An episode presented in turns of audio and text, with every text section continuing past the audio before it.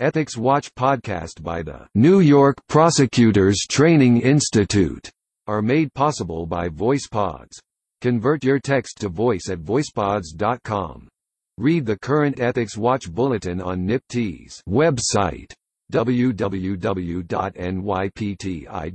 slash ethicswatch. Brady, Giglio, Rosario Other discovery issues Third Department People v. Sekoamar, because the record did not demonstrate that there was a reasonable possibility that non-disclosure materially contributed to the verdict, the Third Department held that defendant was not entitled to reversal because the people were unable to turn over a police witness's lost notes of the narcotics investigation.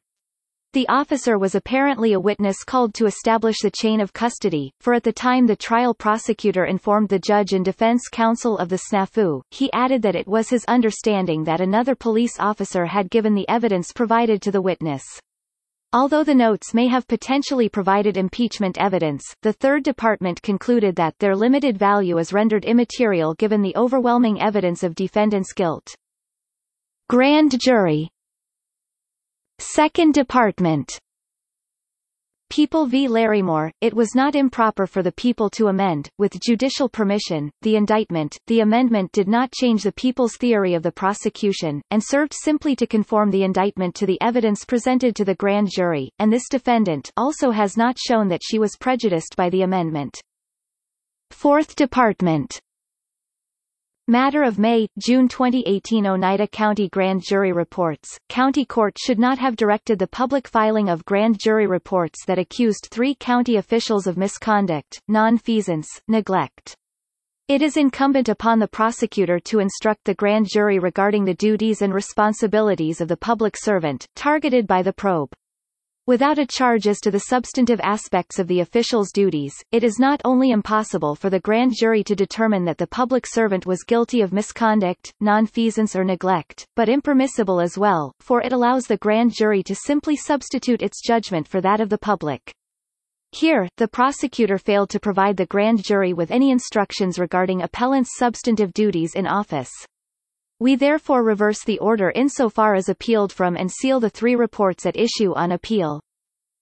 People v. Ball, James, a 3-2 majority upheld county court's dismissal of indictment charging defendant with murder 2 and manslaughter 1 for the shooting death of his brother-in-law at the threshold of defendant's home, following physical altercations between the two men inside the house, which the brother-in-law initially had entered through the basement.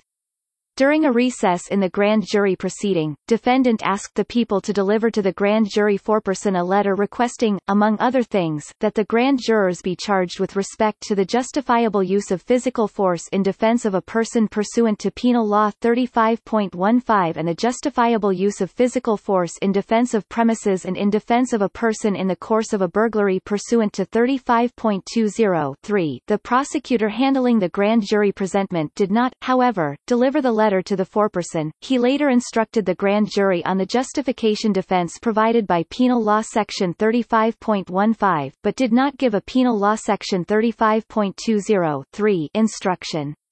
If the prosecutor fails to instruct the grand jury on a defense that would eliminate a needless or unfounded prosecution, the proceeding is defective, mandating dismissal of the indictment. Under the circumstances of this case, we conclude that an instruction regarding the justification defense pursuant to Penal Law Section 35.20 was warranted, and the prosecutor's failure to provide that instruction impaired the integrity of the grand jury proceeding. Furthermore, we conclude that the error was not cured by the instruction regarding the justification defense under Penal Law Section 35.15. People v. Cruz Rivera, App. DIV, held that county court properly denied defendant's motion to dismiss the indictment on the ground that two witnesses had committed perjury in the grand jury, thereby impairing the integrity of the grand jury proceeding within the meaning of CPL 210.35 5 Dismissal of indictments under CPL 210.35 5 should, be limited to those instances where prosecutorial wrongdoing, fraudulent conduct or errors potentially prejudice the ultimate ultimate decision reached by the grand jury, the likelihood of prejudice turns on the particular facts of each case, including the weight and nature of the admissible proof adduced to support the indictment. Here, inasmuch as the prosecutor did not knowingly offer perjured testimony and there was sufficient evidence before the grand jury to support the charges without considering the perjured testimony, dismissal of the indictment was not required, internal punctuation and citations omitted. Voir dire. Fourth Department. People v. Herod, Dash affirmed the murder 2 conviction following the hearing it ordered last year re defendant's Batson challenge.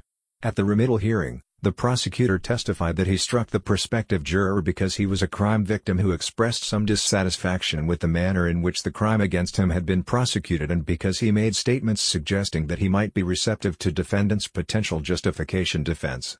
We conclude that this was sufficient to satisfy the people's quite minimal burden of providing a race-neutral reason for striking the juror.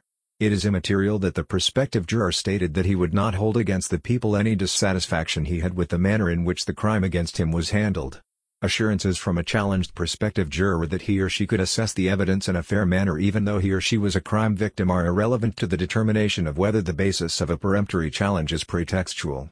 Moreover, the court did not err in crediting the prosecutor's proffered explanation given his testimony that he did not use a peremptory challenge against an African American juror who, despite being a crime victim, was satisfied with the resolution of her case and that he did use peremptory challenges to strike several Caucasian prospective jurors for similar reasons. The court was in the best position to evaluate the demeanor of the prospective juror, the prosecutor, and defense counsel, and we conclude that its determination that the prosecutor's proffered reasons for striking the prospective juror were not pretextual is entitled to great deference. Direct First Department People v. Hamilton, people properly permitted, under CPL 670.10, 2, a, conduct a conditional examination of one of the robbery victims, and, b, have the video of the conditional examination admitted on their direct case. The people established that at the time of trial, the witness was outside the country and could not with due diligence be brought before the defendant's attorney had the opportunity for full cross-examination of the witness at the videotaped examination, and there is no evidence that the people's failure to produce the witness was in any way due to indifference or strategic preference. Furthermore, the record establishes that the people met their burden under People v. Diaz of diligently attempting to convince a witness beyond the subpoena power of the United States to voluntarily return. People v. Johnson, Steve, the people's expert was properly permitted to testify that persons asserting insanity defenses may exaggerate their mental illnesses in order to avoid prison. The court's jury instructions, including its charge under CPL 300.103, were sufficient to prevent either the expert testimony at issue, or a summation remark by the prosecutor that defendant challenges in connection with this issue, from misleading the jury about the consequences of an insanity acquittal. Second Department People v. Ward, Tiequin, Murder 2 conviction, reversed in the interest of justice because the cumulative effect of the trial court's erroneous rulings and jury instructions relating to a prosecution witness's refusal to take the oath and her invocation of the Fifth Amendment privilege, as well as the prosecutor's exploitation of the witness's refusal to take the oath and invocation of the Fifth Amendment privilege, deprived the defendant of a fair trial. Factual backdrop, a purported witness to the shooting, Mercedes Mitchell, gave a sworn statement indicating that she observed the defendant shoot Oliver. Thereafter, However, Mitchell refused to cooperate with the district attorney's office and was eventually brought to court during the trial on a material witness warrant. At the material witness hearing, her attorney indicated that if Mitchell were called to testify, she would invoke the Fifth Amendment privilege against self-incrimination because her proposed trial testimony could expose her to prosecution for perjury, for Mitchell would now testify, contrary to her prior sworn statement, that she neither saw the defendant shoot Oliver, nor saw the defendant in the parking lot where the shooting occurred.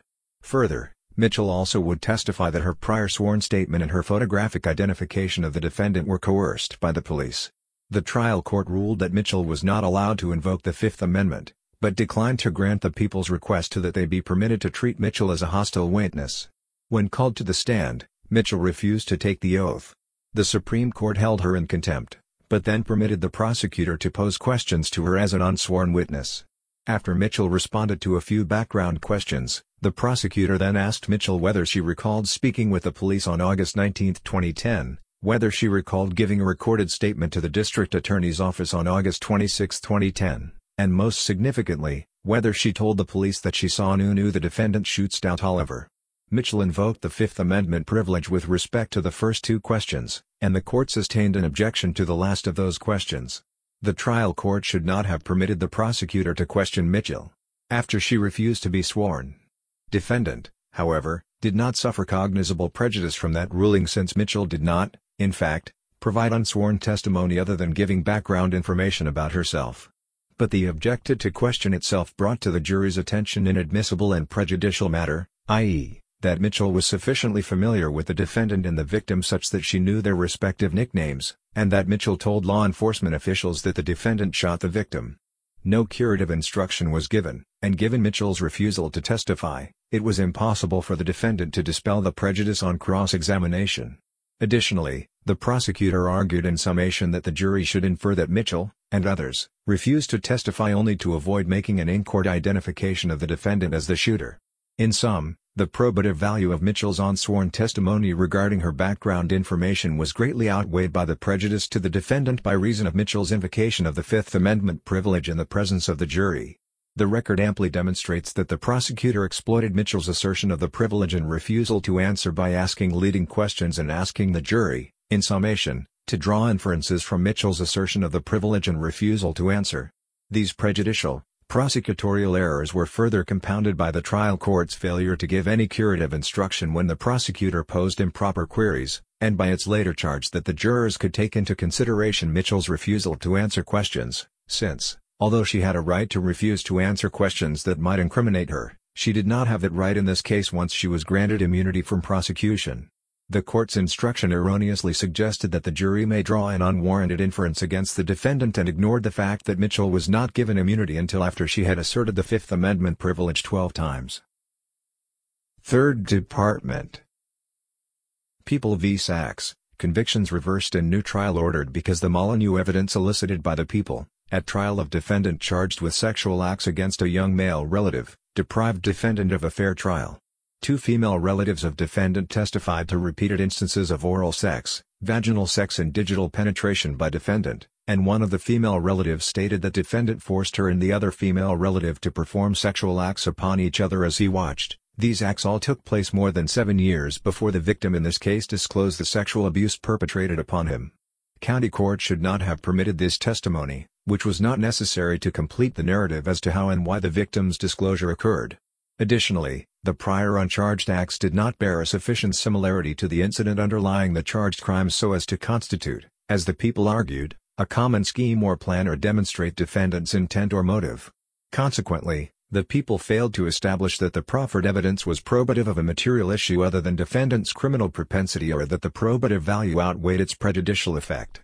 Error could not be deemed harmless since the evidence of defendant's guilt was not overwhelming, and the error was compounded by testimony from another child, not included in the People's Molyneux proffer, as well as testimony from the victim's mother and a detective as to defendant's admissions regarding one of the female relatives.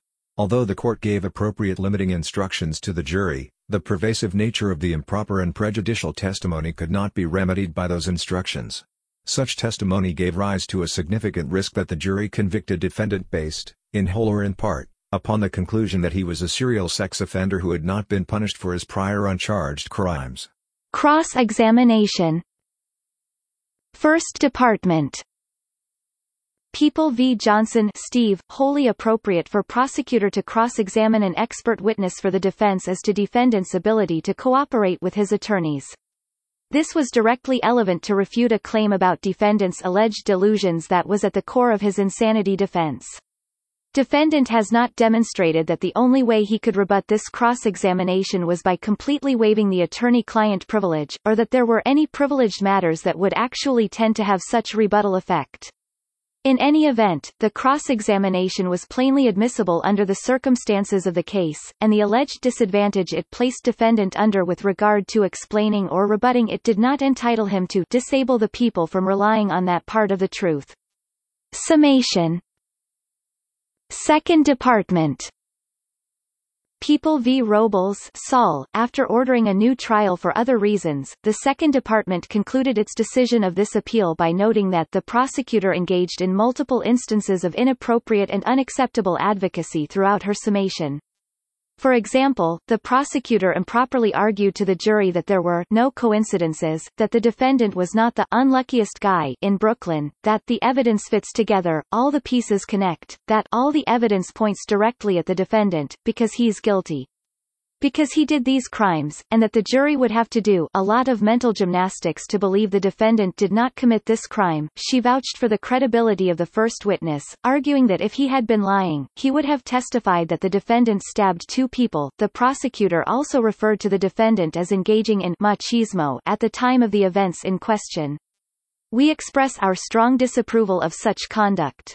Even-handed justice and respect for the fundamentals of a fair trial mandate the presentation of legal evidence unimpaired by intemperate conduct aimed at sidetracking the jury from its ultimate responsibility, determining facts relevant to guilt or innocence. Fourth Department People v. Mahoney, while it was improper for the prosecutor to discuss her own personal experiences as a child during summation, the court immediately interjected and told the prosecutor that her conduct was improper, and instructed the jury to disregard it. Under these circumstances, the prosecutor's isolated comment, which was met with an immediate curative instruction, was not so egregious as to deprive defendant of a fair trial. People v. Burton, the prosecutor's questions during jury selection concerning the likelihood that a victim of child sexual abuse knows the offender were relevant and material to the inquiry at hand.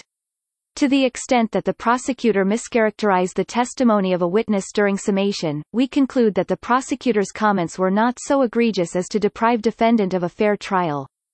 Disciplinary other proceedings, sanctions a criminal defense attorney, who previously served as an ADA in three NYC metro area district attorney's offices, was sentenced on September 23 to a 30-month prison term and $10,000 fine for his conviction of bribing a key prosecution witness to commit perjury in the double homicide trial of his client, a Crip gang member. The client was convicted, nevertheless, by the judge in the Suffolk County bench trial. When announcing the sentence, EDNY U.S. Attorney Richard P. Donoghue thanked the Queens County District Attorney's Office for its assistance during the investigation, which began after the DA's office investigators reported on wiretapped phone conversations of the lawyer's assistant, Pi. Other news from around the U.S. Kansas a U.S. District Court judge has concluded that the U.S. Attorney's Office for Kansas should be found in contempt for its surreptitious intrusion into attorney-client relationships its lack of cooperation with the investigation launched after that office's accessing of recordings, of defense attorneys' telephone conversations with their jailed clients, came to light. The amount of monetary damages to be awarded awaits fuller briefing by the parties. For an informative summary of the District Court's 188-page decision and related history, see this Kansas City Star article of August 14, 2019.